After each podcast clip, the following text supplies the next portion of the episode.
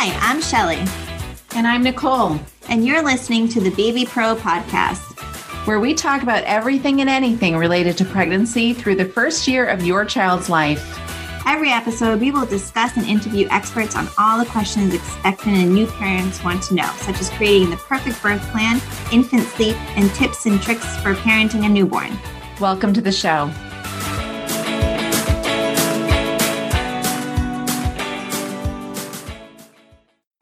Hi, Nicole. Hey there, Shelly. How are you? I'm well. How are you? Doing well, thank you. Have you been enjoying the nice weather? I have. I live for the nice weather. So all day today and the days we've had it nice, windows open, outside mm. as much as possible. How about you? Yep. Been enjoying it. I mean, we had that weird winter. Well, I guess it wasn't a storm, but it was definitely snow. Right. And I kind of woke up like, WTF like, why is it snowing in mid-April? Right. You know, so I know where you live too, and I know you guys got a lot more snow than I did here. We're only a half mm-hmm. hour apart, but the difference in elevation is significant. Mm-hmm. So you guys had inches of snow when I had nothing but rain. Oh, you only got rain? No, I got snow, but like an inch, and it was gone by that afternoon. Lucky. Yeah, that's mm. why I live here and not there. you act like you're three hours away. You're like a 20 minute drive, but this is New England. So. But it is. And where we live, where you and I live, we're only 30 minutes apart, but the elevation is so significantly different that you mm-hmm. guys, just that 30 minutes is a huge difference in weather patterns. Yep, absolutely. So I'm staying down here in the valley. The yeah. warmer weather always gets me like itching to travel, which is really hard because we're still in a pandemic. Although, yeah, I got vaccinated fully. Yay. And John got his first dose, and um, the kids are getting their first doses this week. So I'm Great. starting to feel a lot better about it. So we are making plans to travel. Great. Which I'm wicked excited about because it's such an important part of our lives yeah. that going without it was really hard and the race yeah. season is starting back up again so we're going to do some races. I was thinking about you the other day by the way someone mm-hmm. brought up races and i'm like my friend shelly races all the time like god i wonder if we're going to it was a, a, conversation about that and it made me think of you. Yeah are they hoping that we'll see some racing this summer? Yeah they've already started it up in some races and in some states but we're we're waiting a little longer we're not doing the early in the year races because I feel more comfortable if we just do like midsummer to fall when like more people are vaccinated and yeah. things like that. So we're yeah. not we're not in a rush to run out and do any now. Like I know there are a couple next month and we're not doing any of those, but I know like in August we have one in October, we have one so later in the year we'll be doing You are them. so cool. Well, we yeah. usually do like 25, and I think this year we're just doing like five, right? Because we also like took a year off. So right. none of we have not been training, we have not been running. And I'm like, if we tried to do like 25 races, we die. like right, would, right. would not be good. So right, exactly. I get it. Mm-hmm. Yeah. But we're super excited. Good. And this week we are interviewing Annie Hopkins from Spoiled Yogurt, and she is talking to us about preventing tearing during labor and birth. Oh, that's a good one. Holy mm-hmm. cow. Yep. Mm-hmm. Did you? I do have vivid memories of pushing. okay. I was going to ask, would you mind sharing if you tore or not? I but did. Yeah. I, did. You know me. There's no boundaries. We can talk about everything. Mm-hmm. I did tear. So, with my first three children, epidurals were the the I mean, I'm old. So my oldest is 30 and then the next one's 28, the next one's 27. So they gave us episiotomies and I have vivid memories of hearing the the scissors and it always bothered me. I never felt the episiotomy happen because of crowning. There's so much burning anyway that I could never differentiate feeling for feeling. But with my next one, they weren't doing episiotomies. And I remember saying during pushing, I'm tearing, I'm tearing, I'm tearing. She's like, You're not tearing. Oh, I tore. I tore where you shouldn't tear, put it that way. And I was, it was a very fast, fast, fast birth. And that was probably had everything to do with it. and the next one ended up being a C-section. But how about you? So with Brooke, who was my smallest baby, mm-hmm. I got an episiotomy, and and to be honest, looking back, I don't think I needed one, but there was either um, a student or um, I'm totally blanking on what they call it when you're not a resident. A resident, thank you. so he was either a student or a resident, and my OB was just basically showing him how to do one. And right. I'm kind of bitter oh. about it because she and I like her in general, but oh. she didn't even tell me she was doing it. Like she didn't there was no like not even verbal consent. She just did it and I didn't feel it because I was pushing. So I didn't even know that she had done it until afterwards when she's like, Oh, I'm gonna sit you up now. And I was like, Oh, did I tear? And she's like, No, I gave you an episiotomy. And I remember thinking, as young as I was and as uninformed as I was at that time, I remember thinking even then, like, that's weird that you didn't say anything to me before you did it. Cause yeah, it's my body and I want to uh, know what's being body, to it. Right. Yeah. Intact yeah. And then my next two were home births, and I gave birth in the water, and they were two pounds heavier. They were nine pounds and over. And with, yeah, Summer, Summer and uh-huh. Hunter were chunkers when they were born. Brooke was like long and lean and skinny, and and I with Summer I didn't tear at all. And nice. then with Hunter, I tore like a tiny, tiny bit where my midwife was like, she calls it more like a skin mark than anything. yeah. Like, yeah. I could leave it and it will heal fine, or I could oh. put like one stitch in there and you'll be fine too. Like that would be fine too. And I was like, you know what, just leave it. Yeah. But I remember Even- thinking, like, and I was in water and I was upright pushing. So that makes a huge difference. But I remember thinking if I could push out nine pound babies without significant tearing, I did not need an episiotomy for a seven pound baby. Yeah. Yeah. yeah. Yeah. Oy, oy, oy, oy, oy, oy, oy. Mm. I know. Uh, it's funny, even talking about it, I literally am finding myself doing Kegels. I'm like, ah, my yeah. muchacha hurts just thinking about it. Uh, yeah. Yeah. oh, the ice packs. Remember those days? Mm, yep. All right. Let's talk about yep. our favorite of the week. All righty. Go ahead. First. Oh, you want oh, me to go oh, first? Yes, you go first. So it's um lately I've been really into this book series that my coworker got me into, and it's I think it's actually supposed to be a young adult series, but I'm not sure.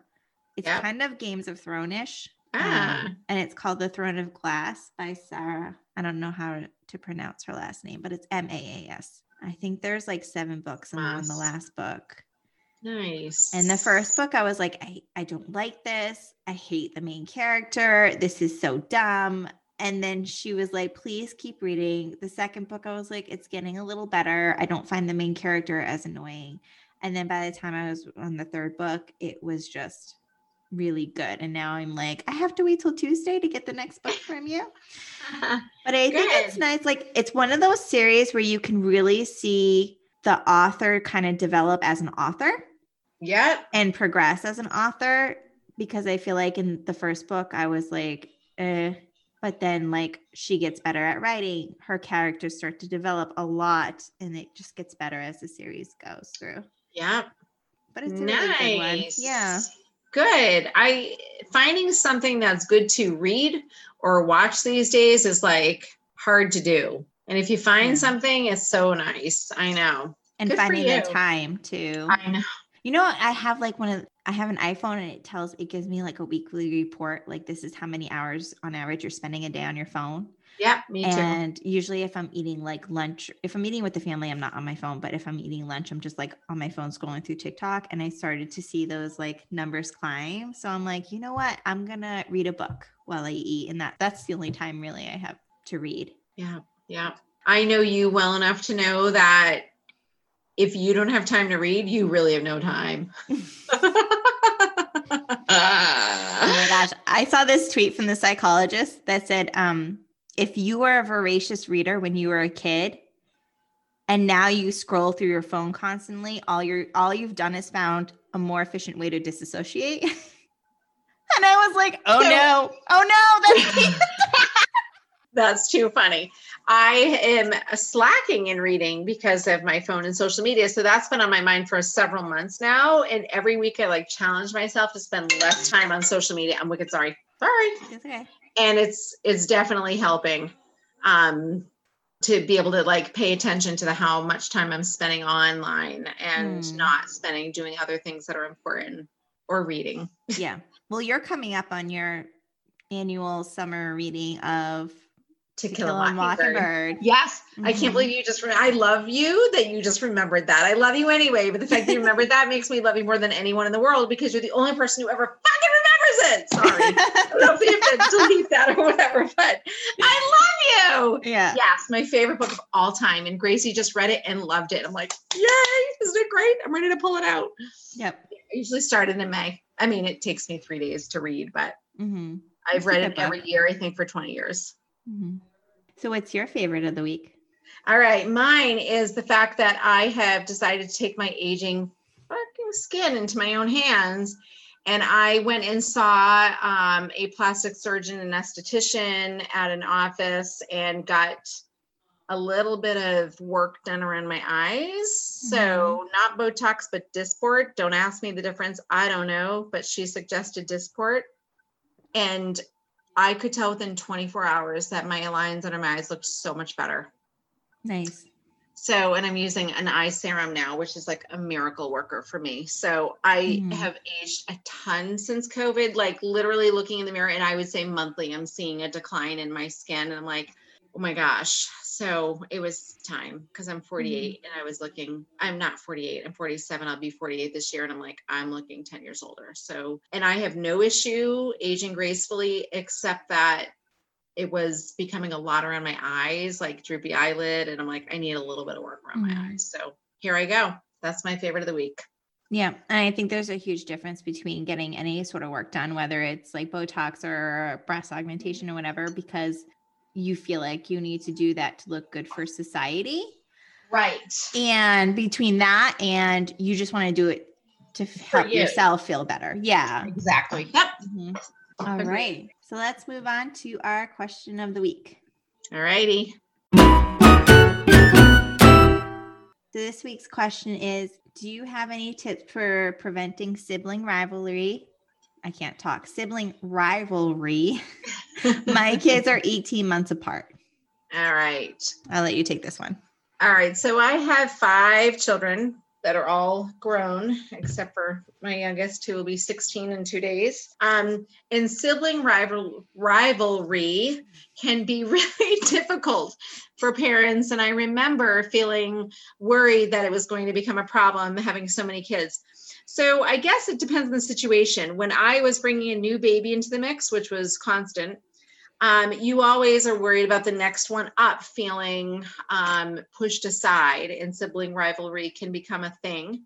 And when I was in that situation, what I did was I I worked really hard at making the um, the toddler or the older child.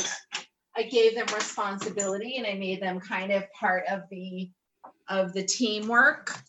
Um, and when they felt like, oh, you're helping mama, they felt much better about it.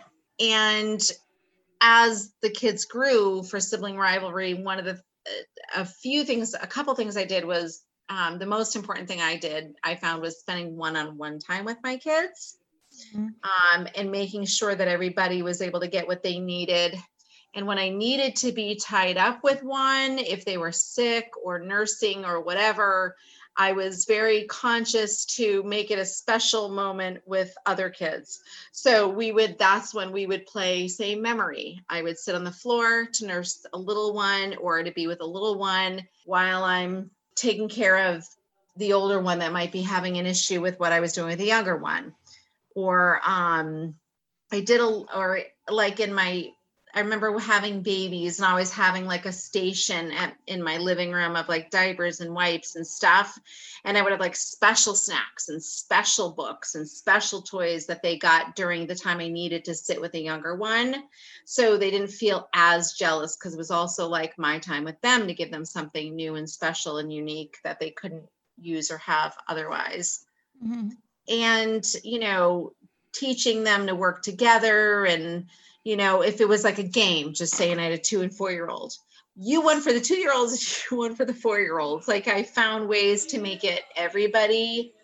And it seemed that those things helped. Depending on the situation, being careful not to single out what I was doing with one kid by including in any way I could other kids helped to deflect that. Mm-hmm. Yeah, those are all great tips. And I did the same thing. I had a nursing basket because my kids, uh, yeah, Brooke and Summer were two years apart, almost exactly. Yeah. So when Summer was born, I had like a nursing basket where she got to pick out some toys and she could only play with them while I was nursing her sister. And right. so eventually she started bringing me like the breastfeeding pillow. like, yeah. mommy, don't you want to nurse Summer now? So that she right. I have all these toys I want to play with. Mm-hmm. I also yeah. thought it was really important, especially as the kids got older. Like if they had a squabble or a fight, I would do my best to let them figure it out. Like, um, I unless they were hitting each other, which my kids really they weren't hitters. But if they right. were like, you know, she yeah, did this or she took this, I would say, okay, you guys, what's a good compromise that you can come up with where you're both kind of satisfied right, right. now? Right, and, and that teaches them, them like life skills too. Yeah, yeah. Um, yeah, and one-on-one time is important. And my, you know, we have seven kids, so we're not throwing birthday parties because I mean we stopped that a long time ago. It's too expensive with all the kids that we have. But every yep. birthday they get like their own special day where it's just me and the kid, and we go out and kind of do whatever they want. Yeah, I love that. Yeah. And then sometimes even it's just like I have to go to Walgreens and you pick a kid to go with you and if they want to go yeah. that's like it's like a 15 minute trip but it's still like 15 minutes of just talking to them with nobody yep. else around to interrupt. Yep me too. Yeah those are all things i've done too. Yep love it. That was a good question. Yeah. Okay and up next we have our interview um, on how to prevent tearing.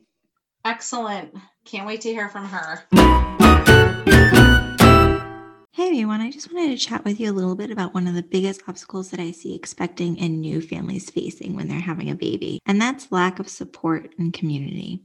I know that having a baby can be overwhelming. There's so many resources out there. Some of them are better than others. You never quite know if you're getting the most updated evidence based information. And also, there's the lack of support. So that's why I created the Baby Pro Bistro. You can join the Baby Pro Bistro and get monthly support before and after your baby arrives. The Baby Pro Bistro provides you with all your prenatal and new parenting needs. So when you join, you get the prenatal childbirth education class, the prenatal breastfeeding class, the prenatal newborn care class, and the prenatal infant sleep education. You also get postpartum information like a starting solids webinar, community support, and expert speakers who talk on various subjects such as infant massage, and pelvic floor health. This week, I'm so excited to announce our guest, Annie Hopkins from Full Bloom Wellness. Annie is a physical therapist specializing in pregnancy and postpartum care, a yoga instructor, and a doula. Welcome, Annie. Hi, Shelly. Thanks for having me. Sure. You want to tell us a little bit about yourself?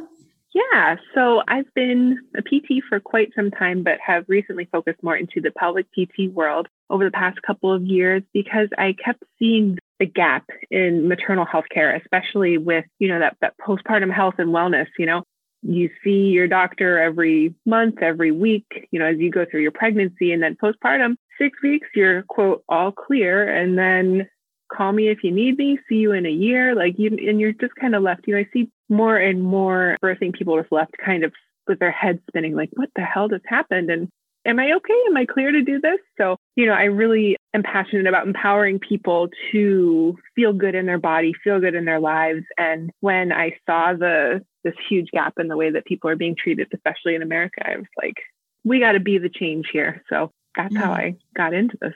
Right. And you're absolutely right. Like it's kind of like, okay, your baby's here, go home, good luck, you know. yeah, and you know, the focus is so much on the baby, and that's of course, like it's a dependent little being, a newborn bundle of joy. But team, I always say team baby is so stacked with providers and people looking after the baby. Who's looking after the mom? You know, team mom is kind of like off to the side, like, oh, mm-hmm. you're fine, you're alive, and your baby's alive. Therefore, you should be joyful and thankful. And that's just not the experience that I hear from so many people. And I think it needs to change. Right, 100%. Were you a doula and a yoga instructor before you became a PT, or what order did you do all that in? So I graduated from PT school in 2006 and I got my yoga certification in 2010. Oh, 2000, maybe like 12 ish, I got my prenatal yoga certification. And then just last year, maybe 2019, the days all blend together, I got my Ayurvedic postpartum doula certification. So that was the order. Nice. So you can offer so much support to families in like multiple ways.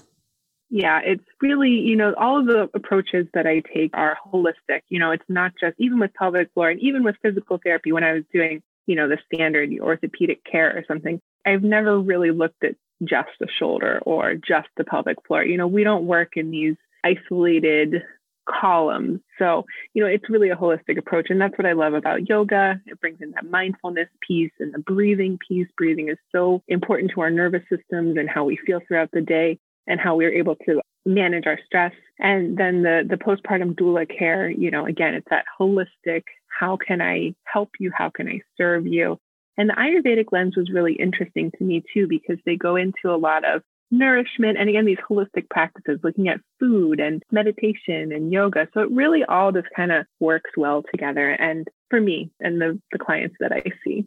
Yeah and i used to think that whenever i heard like holistic care or functional medicine kind of type of care it was like oh that's a little like um hippy dippy kind of thinking but i haven't been helped by that type of care so much more than the traditional type of care that we have in this country. And that is one of the reasons that encouraged me to become a doula and childbirth educator in IBCLC. And it can be a little frustrating, especially working in the childbirth period where you do see the ball is dropped so many times for these parents and they are kind of like left on their own and connections aren't made and they're being told that things are normal when they're not really normal and they're being told you know this is just the way it is you have to suffer when that's not true. And it, it is something that we talk a lot about on this podcast is that like you said they show up for their ob appointment and maybe the ob's in there for like 15 minutes and then they're sent home where you know it should be standard that they are connected with a nutritionist a lactation consultant a doula a pelvic floor specialist everything that they need for their pregnancy and postpartum recovery it just doesn't happen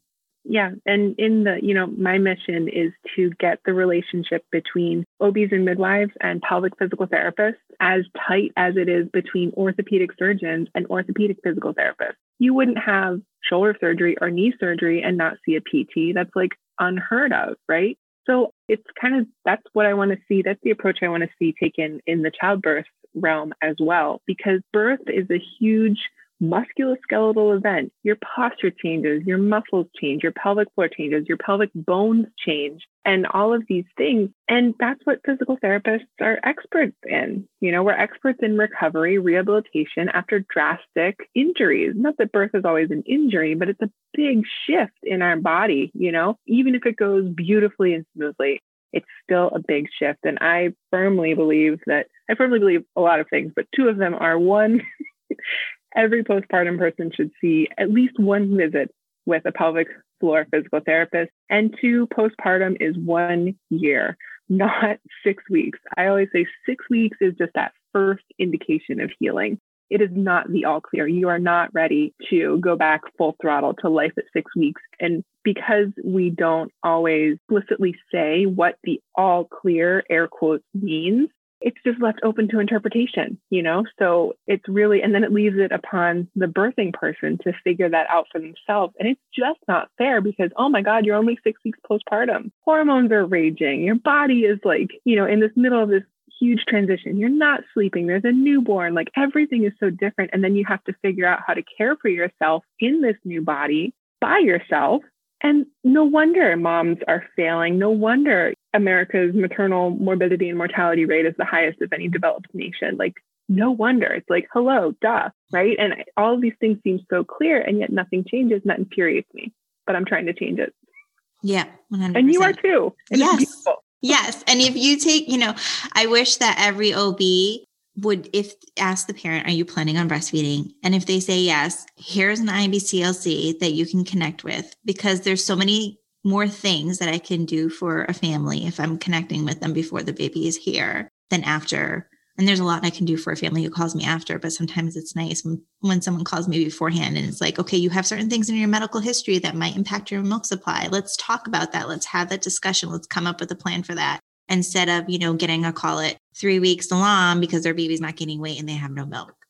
And it's just insane to me that this isn't a standard in this country. Right. And like you said, what, what is a parent going to do when they're left to their own? They're going to ask Dr. Google, right? Which may or may not give them a good answer, or they're going to ask other moms. And if you are a mom who's recovering and you're not sure, is this normal? Or when can I actually start having sex? Or when can I actually start working out? You're probably going to ask other moms, right? Which is great that the community is there, but every recovery is so different. And so the right answer for one parent may not be the right answer for you. Yeah, or the answer might just be incorrect in general. I know people who have come in to me shocked that I can cure their urinary incontinence because literally every woman that they know who has a child leaks pee when they cough or sneeze or run, you know, and so they do that. You're just like you said, they they check in. Hey, is this normal? And everyone goes, Yeah, welcome to the club, honey. And that's just wrong. It's just incorrect. And it's just be, it's because we've been misinformed and actually misinformed through lack of education, but also just straight up misinformed. Well, you had a baby, X, Y, and Z. Yep, you had a baby, your back's going to hurt forever now. You're going to pee your pants. Well, sex is going to be uncomfortable. Just have a glass of wine and try to relax. It is 2021, people. we have to start doing better. My yeah. God, you know? Mm-hmm. So it's the common but not normal. You know, it, yes, lots of people have incontinence and there's nothing wrong with you. You didn't do anything wrong if you are leaking pee after you had a baby, but that's not normal physiological function.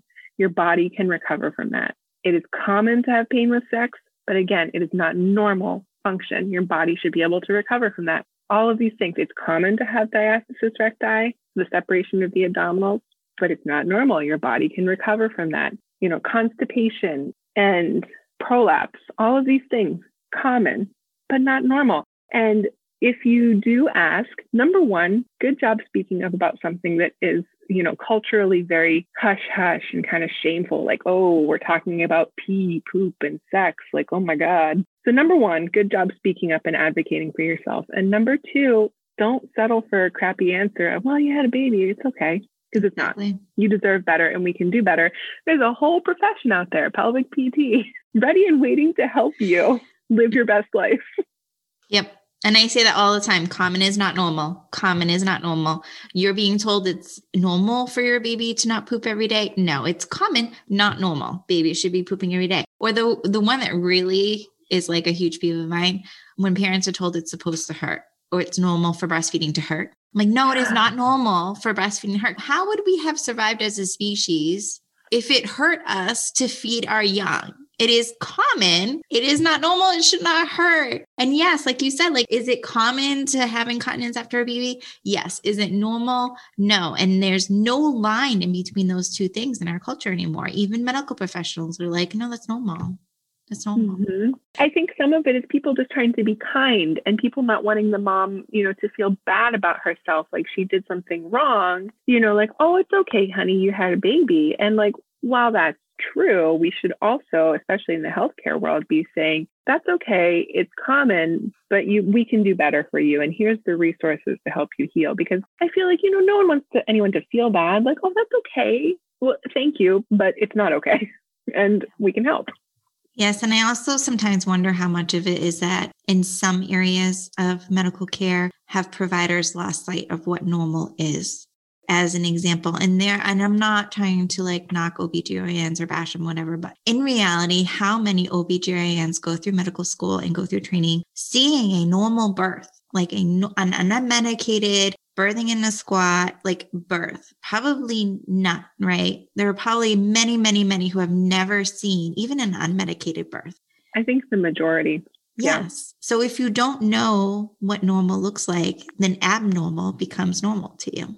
Yeah. And that, I mean, we could go into the whole kind of medical complex. Basically, birth has become medicalized. And like you said, you know, we have been birthing on this planet without hospitals, physicians, and, you know, all of that for hundreds and hundreds of years. And really only in the last 100 years has birth been taken over by the, well, 100 and like early 1900s, I think, is when that yeah. shift happened. Yeah. And again, you know, I bash, you know, the way things are going a lot, but I really always make it clear that it's the system There's so many good doctors. There's so many good nurses, OBGYNs. There's so many beautiful, wonderful, helpful people out there. Our system, our medical system as a whole, is not wonderful. mm-hmm. so that's really where I take issue is is with the the system that allows parents to slip through the cracks, to be on their own for a variety of reasons. You know, providers don't have time to spend with patients. Providers don't get and the education like you're bringing up. If you haven't seen an unmedicated home birth, then you won't like it. We're not comfortable with what we don't know. So if you don't know about something, then you know it's. I mean, the amount of times that people have had to you know, oh, I asked my OBGYN if I should go to pelvic PT and they said no. And I'm right. like, well, why? Why did they say no? Why are they against adding someone to your care team who can help address the concern that you're having, painful sex, back pain, whatever? Like, why did they just flat out say no? And the person obviously had enough self advocacy to like show up in my office anyway. But it's just like, it's shocking to me. And it goes back, I think, to that like, if you don't know about it, then you're not in favor of it. Right. Exactly. So. so, yeah, and I completely agree. And I think if you are a new parent, you're not sure what to expect either, which makes it even harder. And I do get a lot of new parents who ask a lot of questions and have a lot of concerns, specifically around tearing during birth. Mm-hmm. So I was wondering what your thoughts are on that, if we could talk a little bit about that. Yeah. So tearing is the natural process of whenever the skin and sometimes muscle of the perineum. So the perineum is the area between the vaginal opening and the anus. It's that little area of skin there. And it is, you know, what used to happen, still does in some places, but whatever, um, are episiotomies, where they would just cut through the skin and the tissue there to mm-hmm. make the vaginal opening wider so that the baby could pass through. So sometimes people tear naturally, and there's a lot of factors that go into that. The way that the labor is progressing, the pushing, you know, all, there's a lot of different things that can happen in the moment. And I hear a lot about tearing too because it's scary and, you know, it does happen. And there's four degrees of tearing. Okay. So a grade one is just through the skin. It would be like if you, you know, cut your hand or something. It's just through that superficial layer of the skin. Grade two is if it goes a little bit more deeper than that, if it's, you know, the skin plus the muscles in the perineum. Grade three goes a little bit deeper and a little bit farther than that. So that would be the skin, the muscles of the perineum, and then that goes into the external anal sphincter. So with a grade three, you know, I really want everyone to start asking, you know, what grade was my tear? If you do tear during birth, you want to know the grade one, two, three, or four. So a four is the skin, the muscle of the perineum, the external anal sphincter, and into that internal anal sphincter as well. So that really tears into the rectum a little bit. And, you know, when I ask people, did you tear? They say a little bit. And I say, oh, well, what grade did you have? And I either get, I don't know, or just a few stitches or a whole lot of stitches. And that doesn't really mm. tell us anything because when we get into grade threes and fours, we're looking at bowel function changes, right? So it's mortifying to leak pee after a baby, but that one is like common. Oh my God, what if you leak poop? What if you can't hold your poop in after you had a baby? Like, talk about the shame and isolation and uh, like opportunity for social withdrawal because you're afraid of pooping your pants, right? But whenever you have a grade three or a grade four, you have the musculature that helps you hold in poop or hold in gas. It's damaged, right? So you just need to know about it because we can fix it. It heals. Our body heals. We are miraculous adaptive beings. So those are the four different grades. And I really encourage everyone to not just allow the answer of, oh, just a stitch or just two stitches or a lot of stitches or don't worry about it because I still think there's a, a, culture in the medical world and society in general that, you know, women are delicate. Women, you know, don't scare them. Don't, it's okay, honey. It's not that bad. Oh my God, it's so bad. Right? Whenever women know what they're dealing with, are we allowed to swear? What was that? Are we allowed to swear? Yes. They fucking deal with it. Yes. When a woman knows what she's dealing with, she will fucking deal with it. Okay. So is it great news to hear that you tore? No. Can you handle it? Yes, you can when you know about it. Education is so key. Knowledge literally is power. So that is and you definitely should get a physical therapy referral after tearing if it hurts, if it bothers you, if there's scar tissue, or again, if just it, because you're postpartum, I think you should see a pelvic PT. So I'm way biased there. So it's, and I guess we'll go into the pain of that a little bit too. So if you do tear, how does it affect you? One, it depends on the degree of the tear. So sometimes the grade one and the grade two, just a little skin tear or skin and a little bit of muscle it doesn't impact fun- eh, function too much. It may not impact function too much because it might also, because there's that lovely human variable that nobody can control for. Every body is going to respond in a different way. So take all of these with like a grain of salt. So it's the skin and the muscle. You could have pain and scarring there, or it could heal up fine and, and never be noticed again. It really depends. Um, grade three and four, like I said, can impact bowel function. Can, not always but also they can heal up beautifully with minimal impact on bowel function as well.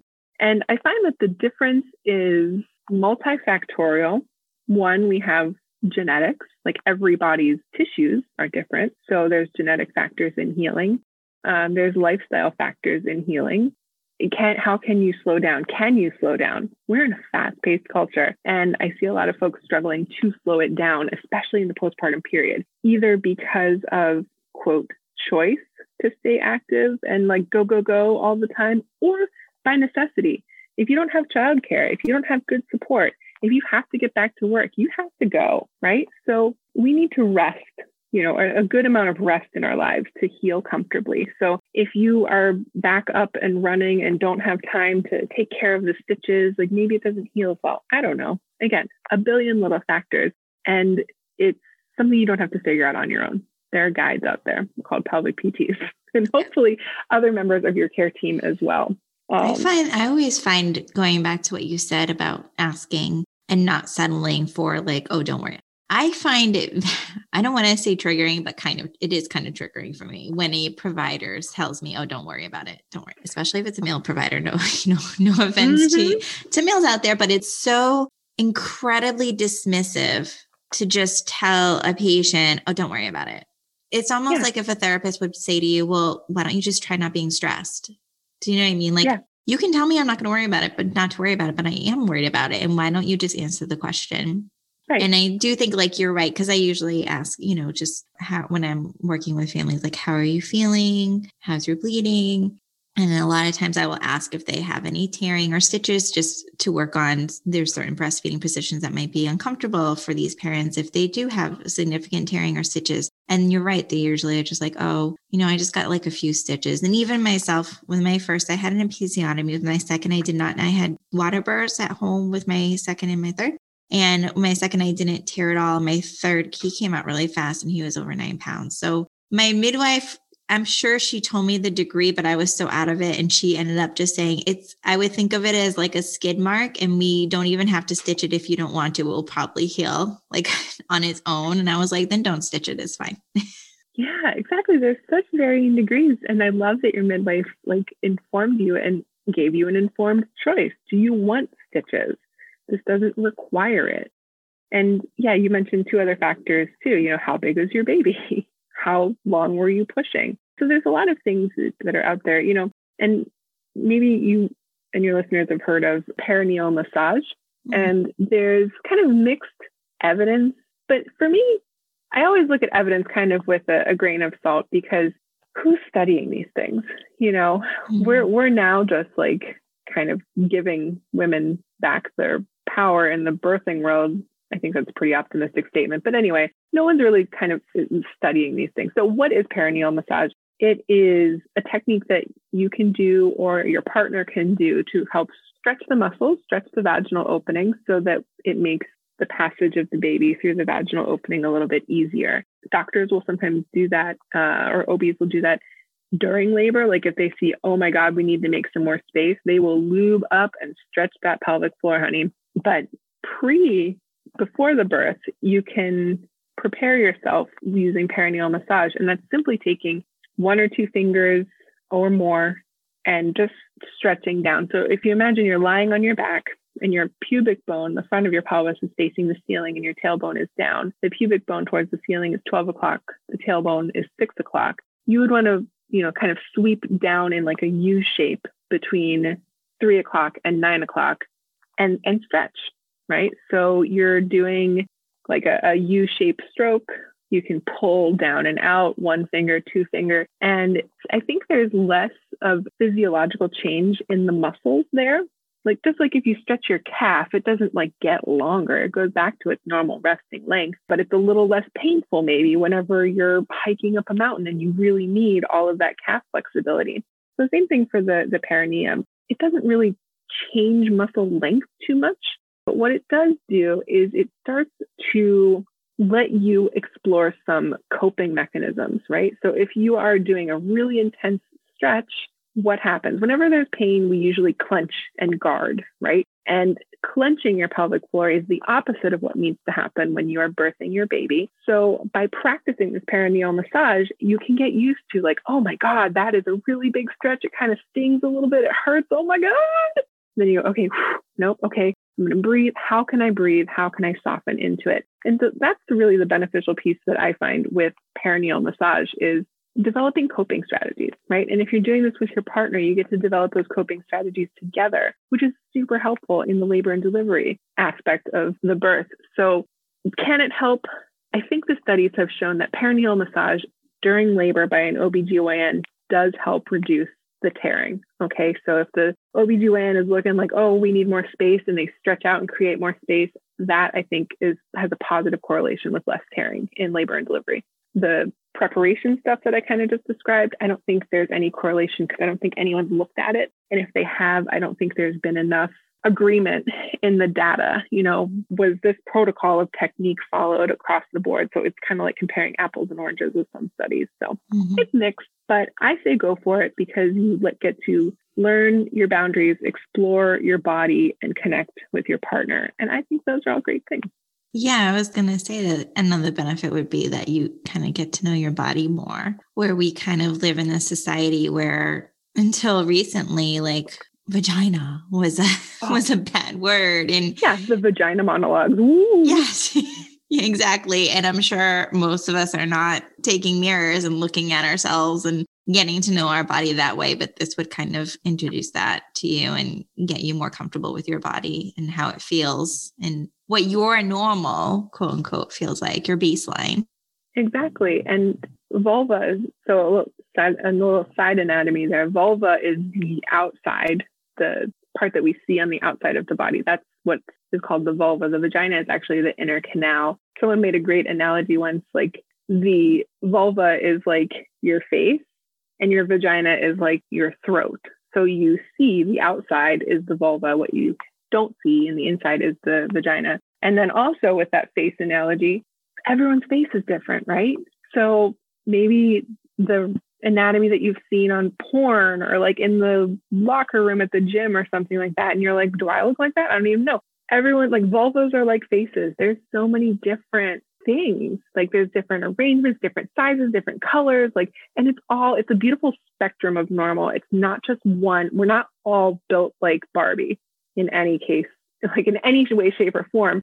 But there's not this uniformity in vulvas and vaginas. And so, like you said, you know, we aren't taking mirrors to explore our own anatomy. I really encourage everyone to do that because that's the other part of it. Like, if you've never looked at your vulva or your vagina before, and then you first time you look is postpartum, you're like, oh my God, is this normal? It'd be like looking at someone's face and being like, is their nose broken or is it always like that? We just don't know. You don't know if you don't know, you know, the pre and post stuff. So I encourage everyone to take a look because again, knowledge is power. And I do understand, respect that there's a lot of cultural shame and fear and stigma around this area of the body. And I just encourage everyone to do their little part in liberating themselves from that in just one tiny little way which would be just taking a look, exploring your own anatomy, getting comfortable with it. Because that's the other mm-hmm. big shift that I see is, you know, our pelvises are kept in the dark and it's shameful and it's dirty and it's wrong. And then all of a sudden you're pregnant. Everyone's all up in your pelvis. You have a baby. Oh my God, everyone is up in your pelvis. Oh, a whole room full of people. Like, yeah. And then postpartum, they're like, so how's your vagina? It's good. Go ahead, have sex. You're fine. Live life. And you're like, what just happened? I don't understand. So there's really, it's a very complex layered thing. And again, back to like the Ayurveda and the yoga and all that stuff. And that's really why I love those approaches because they are so holistic and a little bit woo woo, but everyone has feelings, man. We just gotta, you know, mm-hmm. and they, they come into play a lot in pelvic floor therapy. Yeah. That's why I love it. Yep. And I definitely lean a little bit more on the hippie side, but there are some things that I even was never encouraged to do growing up or were never told about like the whole looking at yourself in a mirror. I didn't even attempt that until after my second. And it kind of horrified me because like you said, you have no idea what a normal picture looks like. And I was looking there after, you know, two kids. Um, and I had big babies. So I was like, oh my gosh, what, what is this? and I kind of wish someone had said, you know, look at it before your baby comes so you can kind of see, you know, the before and after. Now it's like a science geek. I'm like, oh, that is so cool. Like I would, mm-hmm. and I'm the type of person that will totally examine, want to examine my own placenta and be like, oh, that's so cool. This is where the baby was and, and things like that. But yeah, but even during my first birth, they brought I remember it was very short and I was very young. It was a short labor and I was very young, but they did like lug this mirror down the hallway because they were like, Oh, would you like to see when you push? And I was like, I guess. And they lugged this mirror down and I took one look when she was crowning and I was like, Yeah, you need to take that away because I'm like, I can't, I can't focus if I'm looking at that right in front of me. But it was nice that they offered. I appreciated, and I think a lot of parents do enjoy watching their baby being born in the mirror. Of course, it would be nice if we were quote unquote allowed to give birth and positions in the hospitals where we could actually see and mm-hmm. feel what was going on, which happened more in my second, in my home birth than my hospital birth. But yeah, it's interesting because to have all those feelings and all that, those biases coming from your background show up when you're like instructed, here's your vagina, take a look at it. And you're like, okay. yeah, totally. And one thing that the internet and Dr. Google is good for nowadays is you can see more anatomy. There's a whole like art exhibition, you know, all these different vulvas and all this stuff. And Fourth Trimester Bodies Project, that's an Instagram account and probably a web page as well. But she photographs people postpartum, all different body shapes, all different sizes, all different, you know, methods of birth. And so, really, normal is a spectrum in so many ways. And I think we're so attuned to choosing one way as the best way and then developing a hierarchy of even with birth, right? Home, unmedicated, vaginal birth, natural birth, you know, is held to the highest standard. And oh, you had to have a C section. How did you feel yourself? Like just those mild shift in language. Whereas, you know, maybe they needed a C section or else everyone would be dead, right? Like, isn't that the bravest thing to have done? It's on a spectrum. And I really think we should work towards acceptance of, of the whole spectrum of normal in body shape, appearance of our reproductive organs, and the way that we birth, because we are a diverse species. And that's good, I think. And I totally agree with like living in an age where you can go on social media and find those pictures and those images. There was an like a graphic on I forget which Instagram account, but she was talking about perineal massage and she had pictures kind of showing what it looked like. And I also remember because this was really fascinating to me. And this was like almost 10 years ago. So this was before Instagram, but this is when blogs were really big. And there was a woman, and I think she was a midwife, and she was taking pictures of her cervix through every day of her cycle. And she would do like her own, she would actually show what her discharge looks like and her mucus looked like and talk about how it relates to ovulation. Like if you're seeing this, you're probably ovulating. And I just remember being so fascinating and checking that blog every day because before I found her blog, I had no idea what a cervix looked like. I had never seen it. And here she was just putting her cervix out there and like having her handful of the, the discharge and saying, Oh, see how it's stringy and mucousy? This is what this means. And I was like, This is amazing. There was another account too. And I think this is when in, no, I don't think it was on Instagram. I think it was another blog and this was kind of silly, but she took her readers on a journey of like getting her Brazilian and watching the hair grow back. And it was just fascinating because she would picture put up pictures and say like day 31 or you know it was like day 3 things are getting itchy. Day 4 and she would put like googly eyes on it to make it silly and stuff like that. But i was like this is what we need more of yes because we're all craving knowledge, right? This has been this deep, dark, shameful place, and we just want to know about it, you know, and to know if we're normal, to know if we're okay, to know if we're accepted. And I think I, that is amazing. That blog with the tracking of the ovulation and the cervical mucus, because so I'm 38. What I've been a pelvic PT for, so when I was 35 was the first time I looked at my own vulva and vagina with the mirror. And I was 37 when I started, maybe six or seven, whatever. I was not a young woman um, when I started tracking my cycle and ovulation and cervical mucus and discharge and all that stuff. I didn't even know that was a thing, you know. And if you look back to sex ed as a kid, it's like here's how to use a tampon. Don't get pregnant, you know. Like what kind of sex ed is that? It's just shameful, you right. know. Yeah, we're not taught how to track anything in sex ed, even if you have a comprehensive like. Because I thought I had a pretty comprehensive and, and open was not abstinence only or anything like that, but there was no discussion. It was all like how birth control and STDs and stuff, but it wasn't about here's how you track your cycle. And to this day, I'm not great at it. I actually have a coworker that always has her period like the week before mine. So she just tells me by the way, you're probably getting your period next week. And I was like, oh, thanks. Thanks. And then my daughter, because I've got three daughters and they are pretty like ABC right after each other. And I can hear them all the time, like, oh, you got your period. That means mine's coming too. So I guess we do track in a way, but not in like the traditional way. Yeah, I know. It was so fascinating to me. Now it's on my watch. I have a Garmin watch, and one of the things you can add to it is cycle tracking. So as I'm like flipping through, like, what's the heart rate? You know, blah, blah, blah, blah, blah. They're like cycle day 14 or whatever. And I'm like, oh, good to know. It is because it's good to know about your body. Hard stuff. It's good to know about your body. And the amount of information that is left out of our education is just absurd, you know? So mm-hmm. I'm, a, I'm a PT. You would think I would know the anatomy of the pelvis. I did not. I was not taught pelvic floor anatomy in college. It was glazed over. The pelvis was the place where the glutes attached and your femur and your hip joint, like that's the, the pelvis. We basically learned like the external pelvis. The internal pelvis and the pelvic floor was just a non PT area. You know, I've been a PT for 15 years. Pelvic floor PT has like skyrocketed. Still a long way to go, but at least now they're teaching it in schools, which is mm-hmm. great. And I really hope that push for knowledge takes pelvic PT out of now an elective kind of thing in a lot of pelvic or a lot of PT schools and into the mainstream. Because there's studies that have shown time and time again that women with low back pain, 91 to 95% of them also had pelvic floor dysfunction. It's out there because we're not talking about it, we're not treating it. And I just think back to all of my years before I was the pelvic PT, and I was like, man, how many chronic back pain, chronic hip pain patients did I miss? Did I not serve fully because I didn't understand the function of the pelvic floor? Probably a lot. And to those people, I apologize, but I'm doing better now. when we know better, we do better, right? Right, right. What are some other ways that you can prevent, tearing? like, are there certain positions during labor and delivery that have been shown to reduce tearing? I think side lying has been like shown in the research to reduce tearing.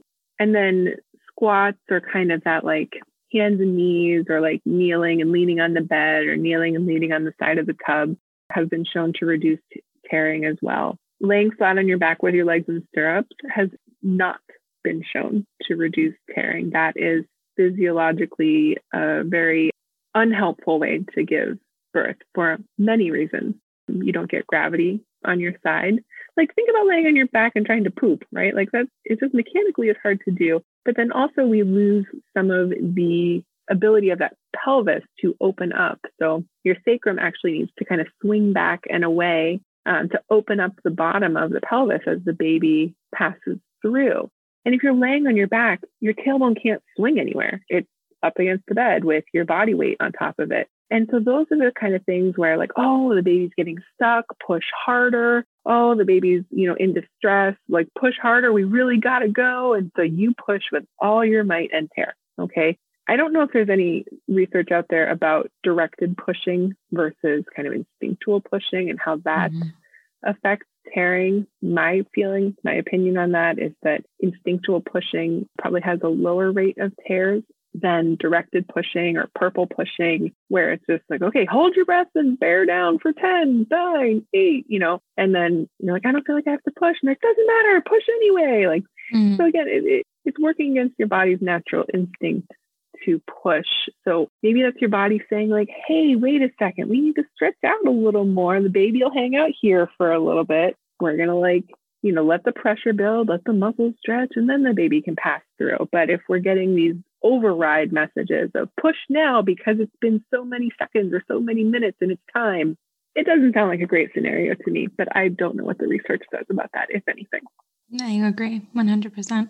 It just makes sense to right. follow. And of course, you know, if you have like an epidural or other PMEDs, that might be a little harder and you might need directed pushing and that's fine. And I also want to clarify for our listeners that we, I mean, I'm sure you feel the same way, Annie. Like, yes, there's a lot of things wrong with our medical system, but we are still grateful to live in a place where we have access to C-sections and epidurals and, and episiotomies. It's just the way that they're done that kind of bothers us. I think you would agree. Absolutely. Yeah. Absolutely. When you need medical intervention in a birth, I am 100% grateful for all the care that is provided.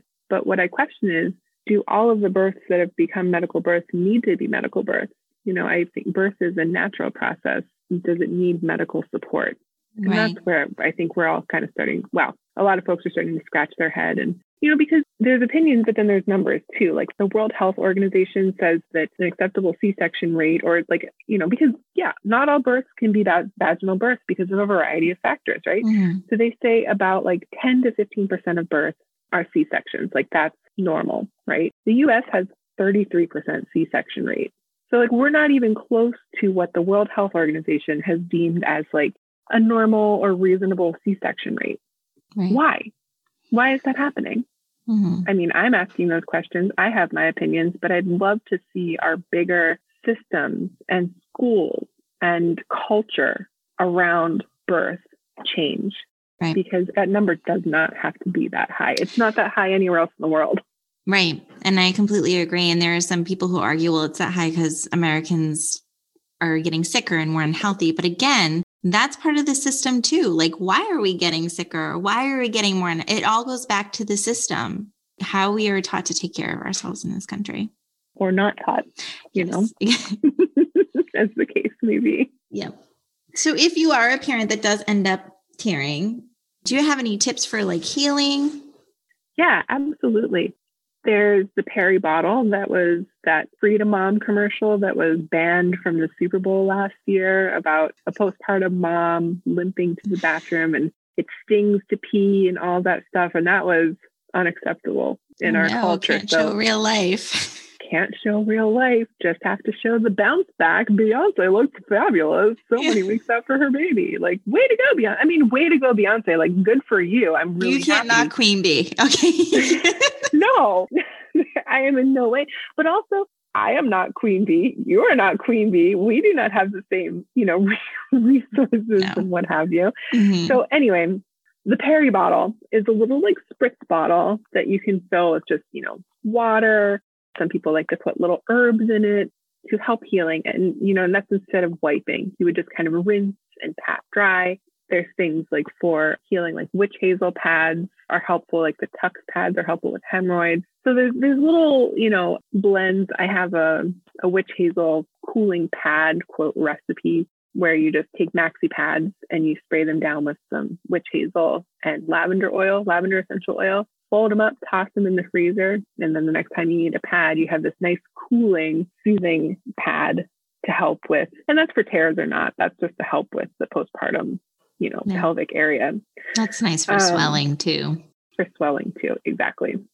Vaginal steaming actually has shown some promising things. This is another new to us but ancient practice where you sit or kneel over a little steamy pot of herbs and you're not like blasting steam up your vagina or anything like that. It feels like, I don't know, a warm mist hitting your perineum. That actually has been shown to help with postpartum healing in a lot of different ways. There's been one study in our country, many studies in other countries. OBGYNs in the Western medical world are up in arms against this practice, but it's something I do personally, and I really have seen good results with that. And I don't wonder too if some of it is just you're caring for yourself you're mm-hmm. loving your pelvis. But that is something that has helped. Um, I think the the study that they did, they had two groups. Some people didn't steam at all. Some people steamed day four through eight or something like that. Um, and then they followed them up at their six week checkup and they showed that there was less constipation, there was faster healing of stitches, less pain with stitches, and a whole slew of other things, other improvements for the folks that had steamed versus the folks who had not steamed. So that's another nice healing practice. And then once the, so if you did tear and you're out of that acute healing phase, like your stitches are all healed up, the skin is back to call it watertight, like you couldn't pick a scab off of it or anything, it's totally healed. That's when you can start looking at like scar massage and stretching. And that should be something that's, that's directed by a, a, pelvic PT, not because you would harm yourself, but because that's a whole thing, right? And if you're mm-hmm. dealing with scar tissue, you're probably having pain with sex, you might be having difficulty pooping or peeing. And those are all things that, again, you don't need to tackle alone. But scar massage, desensitization are some techniques that you can use to help the perineal heal, scar heal as well. And then not getting constipated that is like a hugely helpful thing for your pelvic floor. And postpartum, unfortunately, sets us up for constipation, whether you had a vaginal birth or a cesarean birth, because C section, you're on pain meds likely, and pain mm-hmm. meds can make you constipated. No matter what, if you're producing milk, you can get dehydrated more easily because mm-hmm. you are putting out so much fluid. And so if you're not up on your fluid intake, you can get dehydrated. Dehydration causes constipation constipation is like struggling to birth a whole nother baby, right? You're bearing mm-hmm. down, you're pushing, and your pelvic floor suffers from it, especially in those early, that fourth trimester, those first three months postpartum. So, mm-hmm. yeah, that first bowel movement after birth can be scary. And I always yes. tell the families I'm working with, like, even take the stool softener they offer you. Even if you don't think you need it, take it anyway. Yes, and stool softeners are great in that short term, one to two weeks, but that is not a long term solution. Even though many Americans postpartum or not are on long term stool softeners, again, there's our quote health care system. But take the stool softeners and but then and stay hydrated, eat nourishing foods, and see a pelvic PT if you're constipated at all because it's the devil for so many reasons. One, it's no fun. Mm-hmm. but two, it just it doesn't help your pelvic floor. Squatty potty is another one that I recommend to lots of folks. Those are super helpful little toilet stools that really help make pooping a lot easier. So, yeah, those would be the big tips for healing. And don't rush back to sex. I mean, you don't need to agitate something that's trying to mm-hmm. trying to heal. Yeah, you're gonna be too tired anyway. Let's be honest. I know. Like you're just you're tired. And a lot of parents are so touched out by the end of the day from having like the baby clinging to them all day. So I think that, yeah. that it's normal if you are not ready to be intimate really soon after birth. Yeah, but it's so funny that that's such a big marker of what our postpartum checkup. Oh, you're safe to ha- you're okay to have sex now. Yeah, let's get or, you on birth control. Get you on birth control so that you won't have sex and have a baby. And people are like, I'm not. Ha- who's having sex here, right? But then you feel like pressured or guilty, mm-hmm. or you have to go home to your partner and be like, I can have sex. I don't want to have sex, but I can. Just right. because you can doesn't mean you should. Right. And there are some parents who are ready, and that's fine too. Yeah. But as long I think it's just listening to your body is so mm-hmm. important. Like six weeks is not some magical time frame, like you said, where it's like, okay, you woke up on the six week mark and everything's perfectly fine, and you're back to your pre pregnancy body. That's it's really never going to happen in, in a lot of ways. But yeah, it's not. It's just this weird arbitrary number. Yeah, well, they're looking at womb healing. So, did, where your mm-hmm. placenta detached from your uterus has that healed. That's a really important thing, right? right? Because that has that runs a risk of infection. If you had sex or any other things penetrating your vagina prior to that healing, you run the risk of infection. And that's really bad. So, yeah, there's definitely some valid things that they are checking, but it is one thing or two. It is not all the things. It is right. not your hormone levels are balanced. Your energy mm-hmm. is back to normal. You know, your body is back to its pre pregnancy size. It is not any, you're clear to exercise, but that doesn't mean you start running the next day. Right. People do, and they almost always regret it. So it just, we really need to treat the six week visit for what it is. It is your first contact after a big musculoskeletal full body system change. Step one, hooray, you cleared. now let's look at, I think we need to really lay out a better postpartum timeline for folks. Yeah. Even though no one wants to hear it, I say a year and everyone's like, oh, oh God, mm-hmm. I'm going to be like this for a year. No, you're not going to be like this for a year, but you're also not going to be like you were before you got pregnant for a year. So. Right. And again, it all goes back to like our culture doesn't make room for that. Like I work with some parents. Slow down. Have, no way. Right. And I work with some parents who have to be back at work in two weeks. Two weeks. I've met parents. Ellen, mm-hmm. can you imagine having a C section? That's major abdominal surgery and you're expected to be back at work in two weeks. Like it's insane. Yeah. Numbers on that too. America, 46% of postpartum people are back to work by six weeks, 20 something by two weeks, mm-hmm. and then the rest by six weeks. So almost half of people that are giving birth are back to work by six weeks with swollen boobs and sore perineums and no sleep and yeah. hormone soup raging and all of these things. Like we're just not treating mothers well. And we wonder, we wonder why everybody that you know has urinary incontinence. We wonder why sex has become painful for so many folks and they just grin and bear it. You know, like we we wonder, but then we say we don't even give you not even six weeks of rest you know, right. after having a baby. And it's just so clear to me and it is so maddening that it's mm-hmm. not changing. Right. And some studies show that fast enough. Right. And some studies show that our postpartum mood disorder rate is 46%. Gee, I wonder why. Right.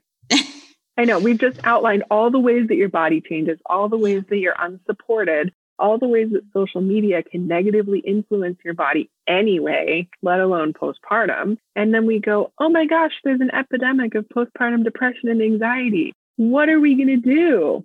Well, right. here's like 15 great starting points, people. Let's right. start here. Yeah. Let's start supporting the mothers, getting them a team, team mom, build team mom, make it normal for everybody to accept help from an entire team. Yeah. I think we would see a lot of things smooth out downstream. Mm-hmm. 100%. Well, this was such an awesome conversation. I think parents learned a lot, and I really hope it helps some allay some fears around tearing and pelvic floor health and everything that you said. 100% so important. If parents want to connect with you, where can they find you? You can find me on Instagram, Facebook. I have a website, and it's all the same Full Bloom Wellness 603. You can email me, Full Bloom Wellness 603 at Gmail, reach out. And, you know, because I am such a proponent of education, like if you're listening to this podcast and you have a question, email me. I don't care where you live. I don't care who you are. I don't care if you think it's the dumbest question in the world. Email me and I will answer it or help you find resources to get it answered and take it care of wherever you are. It's just too important. Your health is too important for you to go wondering and struggling any longer than you have. So reach out. It's all Full Bloom Wellness 603 website, email, Facebook, Instagram. Reach out anytime if you have questions, and I can help you find answers and find the resources that you need to heal. Perfect. And I will put all of those links in the show notes so people can connect with you. Yeah. Thank you so much, Annie. I really appreciate you taking the time to talk with me tonight. Thank you so much for having me, Shelly. This was really fun. Have a good night. Thank you for joining us this week on the Baby Pro podcast. Make sure to visit our website, shellytaftibclc.com, where you can check out our online parenting community, The Baby Bistro. You can also follow us on social media at Shelly Taft IBCLC on Instagram. If you love the show, please leave a rating on iTunes so that we can continue to bring you amazing episodes. Thanks for listening and see you in two weeks.